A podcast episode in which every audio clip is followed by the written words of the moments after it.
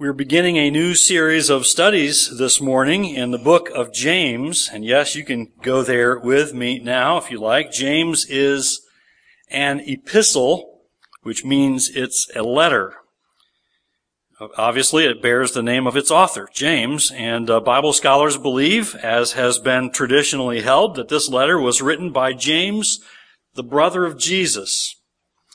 As we study this book together, I'm uh, looking forward to the challenges and the encouragement that we find here and looking to, forward to our study in James together. As we study the book of James together, I think what we're going to find is that it is a very practical book, a very practical study for us, for believers seeking to live the Christian life. I hope that describes you, that you're a follower of Christ, seeking to live the Christian life faithfully. And if that's true of you, this is going to be a very encouraging and, very, and sometimes a very challenging study for us as we study through this letter of James together. In fact, the letter of James isn't about becoming Christians. It's actually about living as Christians. And though we will find James teaching about when we get to chapter 2 about good works, the point of that teaching and the theme of James isn't about works. The theme of James is about faith and what genuine faith produces, what genuine faith looks like. That's really the theme of James. And as we are going to hear James say in chapter 2, faith without works is dead. You know it, right? What are believers saved to after all? What are we saved to as we trust in Christ? What's the purpose? To what point? Uh, what's the purpose? And where, and where, where does God intend for us to go with our faith? In fact, He intends for us to, to do good works. Acts of obedience. Believers are saved by faith to practice faith-filled acts of obedience. And that's what James is all about. In other words, good works is the outcome of faith. Good works don't earn your salvation. You know that, right? We know that we don't do good works to be saved. We do good works because we're saved. And our salvation leads us to do good works. So essentially, the book of James is God saying to believers, if you really believe in me, if you really love me, you will obey me. If you really love me, if you really believe in me, show me. Prove it by your good works. And actually, I think good works is better understood as obedience to God's word. So whenever you think good works, think obedience to God's word, okay? So the challenge of James for us will be this. If God's word takes root in our lives, we will be changed. We will not be the people we were before God's Word took root in our lives. We must be changed. If God's Word takes root in our lives, we must be changed. And the challenge of James is that we will not be able to avoid being changed if we allow God's Word to do its work. If we allow God's Word to take hold of our hearts and get a root in our lives and to grow in us, making us the people God longs for us to be. Now, we know God looks at the heart, right? And He sees our faith. God knows whether or not we really believe. God knows whether or not we truly have faith in Him. Whether we really love Him. God knows that because He can see the heart. But God also knows that our neighbors only have our lives to look at. You realize that? You might tell your neighbor you have faith, but how do they know? You might tell your neighbor that you love the Lord with all your heart and soul and mind and strength, but how do they know? They only know what you tell them. They can't see it unless you live it. And that's where James takes us. God knows that our neighbors can only see the outside, right? Our neighbors can only see our works, our good works. And they only have our lives to look at to see whether or not our faith is genuine. So the challenge of James is going to be a very practical one. I think it's going to be very practical for our lives today. For example, when we get to verses 19 and 20 in chapter 1, we're going to learn that the believer is to be quick to hear, slow to speak, slow to anger, Why? For the anger of man does not produce the righteousness of God. Be careful about what you say. Be careful about how you say it. Be thoughtful and listen before you speak. And then in verse 26, we're going to hear that the one who can't control his own tongue has nothing but a worthless religion. Ouch. we'll see it in chapter 3 as well. When we get to chapter 2, we're going to learn that there's no place for prejudice in the Christian life. The believer is not to show partiality to one person or one group of people over another. And we're going to be challenged that we aren't to judge people by their appearances. And that is so easy to do, isn't it? In fact, I just, I just told you that that is the only way your neighbors are going to be able to judge whether you really have true faith. They're going to judge by appearances, right? And that's why James is about practicing your faith, about living out your faith. But, but we're going to get this challenge from James that we're not to judge. We're not to be like the world. When we look at someone, we ought not make judgments about them. And God's Word is going to talk about that. James is going to jump up and down on our toes in that department, okay? There should be no place for favoritism and discrimination among believers. Any kind of favoritism and discrimination is not to be a part of the Christian's life. So there's another ouch, right? In chapter 4, we're going to be warned about being worldly, and we're going to be challenged with this fact that the source of many of our problems is our own carnality, our own living just to justify our own wants and wishes and desires. We're also going to learn there that not all of our praying is pleasing to God. Why? Because sometimes we pray according to the flesh. We, co- we pray according to those things that we want. We say, God, give me such and such. I promise you I'll honor you with it if you just give it to me. We're also going to learn about our praying that our own selfishness hinders our prayers. And that should be a challenge. It also ought to be an encouragement to us to pray with right motives. So we'll learn something about prayer. And again, we're going to see it it's our own selfishness that hinders our praying, and we'll see that there is also no place in the life of a Christian for boastful pride. We're talking about selfishness and selfish pursuits, and when we're talking about that, James is going to challenge us that there's no place for boastful pride in the life of the Christian. Then in chapter 5, we're going to be confronted with our natural affection and attraction to materialism, materialism and, and the things of this earth, and the pursuit and accumulation of wealth. We'll also be taught about showing patience in the midst of suffering. In fact, we're going to see that very early here in chapter 1 and about and about now you're wishing I had chosen another book, right? Patience in the midst of suffering. I've got to hold my tongue. I've got to listen more than I talk. But that is just a glimpse of the point of this letter. It's about living out your faith. The point is that the believer is to live like a believer. Do you say you love the Lord Jesus Christ? Then live like you love the Lord Jesus Christ. That's James. The life of the Christian is to be one of obedient action. So where does the believer begin? I've just burdened you probably with where we're going over the coming weeks as our, as our study progresses through James. But where do we begin? Where does the follower of Jesus Christ begin? Where should we begin this study if we're to be well prepared to accept the challenge that James is going to give us to live out our faith? Where should we begin? We begin best, I think, where James begins. Note with me where the letter begins. Look at verse 1. And we are only looking at verse 1 today. In fact, we're only looking at part of verse 1. But do not despair. We will likely deal with not one, but just a few next time. A few verses next time. Just one and a portion of one verse today because I think it's important that we begin here. Note with me where the letter begins. What does it say? James 1 1. James, a servant of God and of the Lord Jesus Christ. The letter starts with the name of the author, doesn't it? James. We already noted that this is written by James, the half brother of Jesus.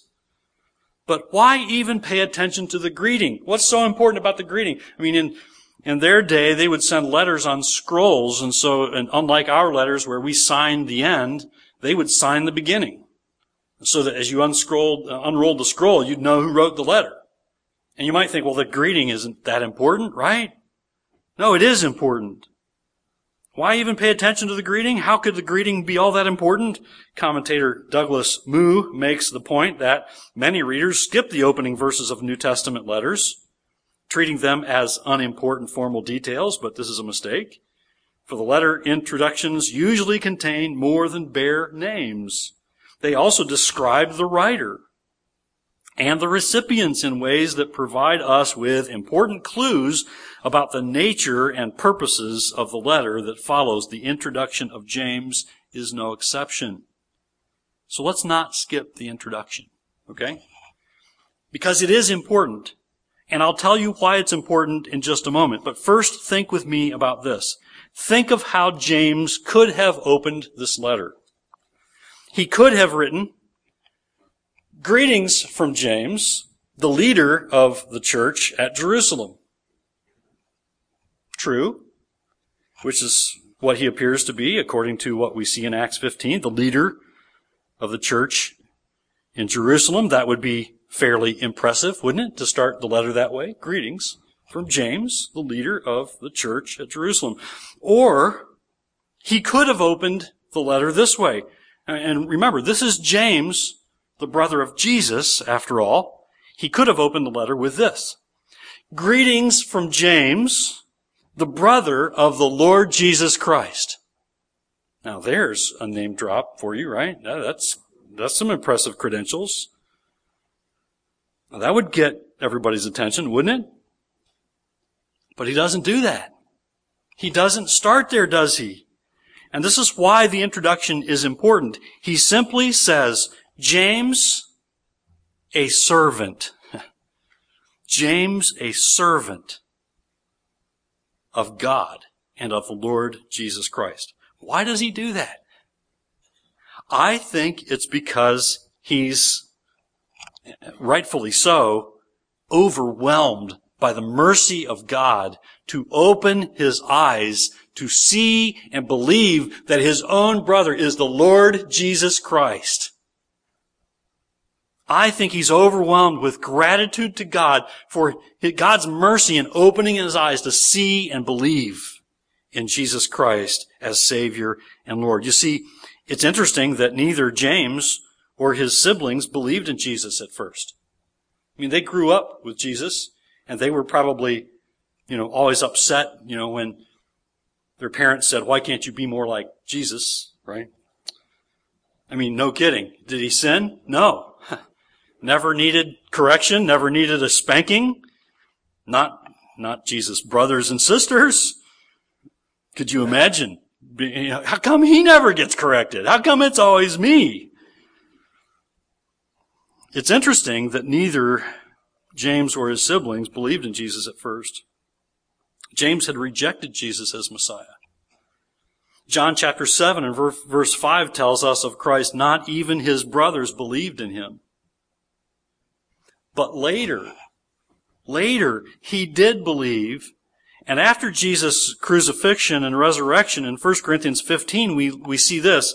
We learn the, that Jesus, uh, 1 Corinthians 15, beginning in verse 5, appeared to Cephas, then to the twelve, then he appeared to more than 500 brothers at, at one time, then he appeared to James. James evidently is believing then then to all the apostles. And now, as James writes this letter, not only does he believe in Jesus as the Messiah, he is, think of it, he is humbly submitting to the authority of Christ, submitting to the lordship of Christ over his life. And he admits that he is a servant of God and of the Lord Jesus Christ. But I think it's even more emphatic than that. In fact, in the original language, servant, the word servant that we have in our English translations, isn't at the beginning of the phrase. Not like in our English translations. The term servant is placed at the end. So in the original language, it read like this, James, of God and of the Lord Jesus Christ, a servant. And to James, the order is important. To James, the identification of his master should come first. How do people know you? Do they know you as a follower of Christ? I'm a believer. I'm a follower of Christ. I'm a child of God. Or do they know you by some other title? I, we have titles in our culture and we use them and, and we gain status by them at times, but wouldn't it be great to be known as people of God? Wouldn't it be great to be, to be all about making sure people know who our master is? Who our savior is, who our Lord is, and that's what James is about. To James, the order is critical. And to, and, and think of this, the use of the word servant. The use of the word servant in our modern translations is instructive as well. In fact, James used the Greek term for the word, the word slave. Now we have servant in our in our English translations, and often um, it's I, I, think it's done sometimes to kind of uh, uh, to help people understand a little better because the, the use of the word slave can be divisive at times, right? The word he used meant, according to W.H. Bennett, the supreme and absolute authority of the master and the entire submission of the slave. Now, in their day, in the day in which James lived, and in our day, where the freedom of the individual is important, using a word like slave had for them and has for us as American readers negative connotations, doesn't it?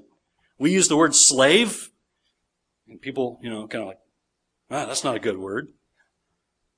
It wasn't a good word in their day either. But James wasn't talking about forced servitude. James wasn't talking about being forced into uh, being enslaved.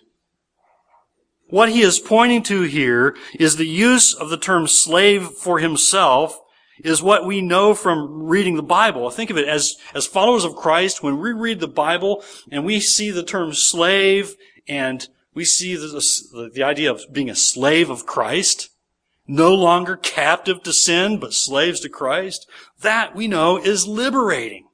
As followers of Christ who read the New Testament and read the Gospels, we know that slaves of Christ is a good thing. And that's what James has in mind that as believers who are saved by God, we are totally dependent upon Christ. You know that from the Bible, don't you? That as you put your trust in Christ, you learn more and more that in fact, you are completely dependent upon Christ for your salvation. You cannot save yourself. You cannot forgive yourself and save yourself from the punishment for your sin. Only God can do that. And He does that through the work of Jesus Christ. And as believers who are saved by God, we are totally dependent upon God. And with gratitude and love, we willingly and joyfully accept the role as slave. As the follower of Christ, slave is a good thing. And James was bound by love. Willingly, willingly humbling, humbling himself before God and the Lord Jesus Christ and and we too ought to be bound by love to God. We too ought to be willingly surrendering, surrendering our lives to the Lord Jesus Christ to be His willful slaves who follow Christ. You see, those who are truly overwhelmed by God's love, for them, joyfully and willingly submitting to Christ's lordship is a privilege is an honor. Now, let's take note of something else about the statement that James is a servant or, or slave or bond slave of God and the Lord Jesus Christ. It would sound as if James is a slave of two masters when he says, I'm a, I'm a servant of God and of the Lord Jesus Christ. Now, how can you be a servant of two masters? You can't. And James knows that, right? He knows better, and that makes this an important statement as well. Why? Why is that important? Well, because to his Jewish readers, he's pointing back to the Old Testament when he talks about God. He says, I'm a slave of God. And he points back to the Old Testament and what his Jewish readers had been taught. And he's admitting that he is a servant of God. And then he says, he is also a servant of the Lord Jesus Christ. He's connecting God and the Lord Jesus Christ. He is not suggesting that he is a slave of two masters. No, he is suggesting and he is adamant that he is a slave of one master. It would be impossible to be a slave of two masters, right? What he's doing is making a connection between the two. He's showing their equal authority in his life and their unity to one, one to another as God the Father and God the Son. It was an important distinction for his readers then, and it's an important distinction for his readers now. Because it's another evidence pointing to the deity of the Lord Jesus Christ. Because there will always be those who say Jesus wasn't God, he was merely a good person. And James is saying, no, the two are one. God and the Lord Jesus Christ are one, equal in power, equal in authority. It is as though James, the brother of Jesus, has totally forgotten about being the brother of Jesus. Totally forgotten. And he only looks to him as Savior. He only looks to Christ as Master. So James starts in verse 1 with this interesting and I think remarkable statement. And he communicates with his greeting a truth that we too must take to heart and we too must take personally if we're going to pick up and accept the challenge of James to live out our faith as followers of Christ. I mean, think of it. James saw himself as one who was born again to serve. Born again to be the slave of God and of the Lord Jesus Christ, and willingly so. It's the attitude he begins with it's also the attitude we're going to see him carry throughout this letter. He continually puts himself among God's people as a slave of God and of the Lord Jesus Christ. It's one he carries throughout the letter and for good reason because he knew what we must know if we're going to hear the challenge from James to live out our faith. The challenge of James is to live out our faith if you are a follower of Christ today if you claim the name of Christ, then James is a challenge to you to prove it. Prove it. Live like a believer. Be obedient to God's word. That's the challenge of James. If you're not a follower of Christ today, James is going to be an invitation to you, a challenge to you to surrender yourself, to humble yourself, to first of all admit that you're a sinner and believe in Jesus Christ as Lord and Savior, and then submit to His Lordship over you willingly and joyfully. And you will be forgiven your sins, and you will find new life in Christ. James will be a call to you to humble yourself and repent. And listen, believer, it's, it's a call to you too to humble yourself before God. James saw himself as one who was born again to serve. Is that the way you see yourself? Do you look at your life and say, thanks be to God who's, who's blessed me with his mercy and grace and forgiveness. I've been born again to serve.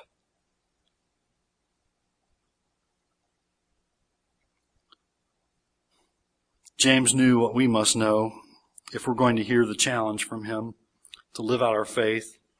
He knew the truth of which Paul wrote in Galatians 2:20 when he said, "I have been crucified with Christ. It is no longer I who live, but Christ who lives in me. And the life I now live in the flesh, I live by faith in the Son of God who loved me and gave himself for me. You see, that was the truth James knew and made his own and proclaims in, in this letter. That was the heart of James. He saw what Christ had done for him and he saw what he was in Christ. And if we're going to learn to live out our faith, we too need to see ourselves as crucified with Christ. We're going to have to see ourselves as servants, as slaves of God, joyfully, willingly so. We ought not cringe at that idea. It is a blessing. It is a blessing that we are privileged to serve our Heavenly Father who sent His Son, the Lord Jesus Christ, to suffer and die at Calvary that we might be cleansed and made new and forgiven our sins. If we're going to learn to live out our faith, we need to uh, see ourselves as crucified with Christ also. Slaves of God and of the Lord Jesus Christ. Joyfully so. Are you ready to do that? Are you ready to do that? I would challenge you to examine your heart today. Go to this letter of James and read and let God's word challenge you and encourage you and equip you for our study here together in the coming weeks.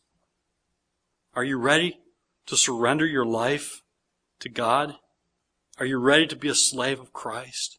A slave of God and of the Lord Jesus Christ? Joyfully, willingly? Submitting to His Lordship over you? You see, God will change you if you will submit to His Word. If you will willingly surrender yourself and it begins at salvation, but it doesn't end there. It begins at salvation, but we must continually, day by day, say, God, I am yours. Please use me for your glory. Change my mind. Change my heart. Use your word. And by the power of your spirit, help me to conform to the likeness of your son, Jesus Christ. Help me to live a life that brings great glory to you and honor to the name of Christ. That's what it requires of us, that we would daily surrender ourselves to God and the Lord Jesus Christ as servants. I trust the Lord will help prepare us for our journey together through James as we submit ourselves to Him, as we humble ourselves before Him. I trust you'll do that. I trust that's your desire. I pray that it is.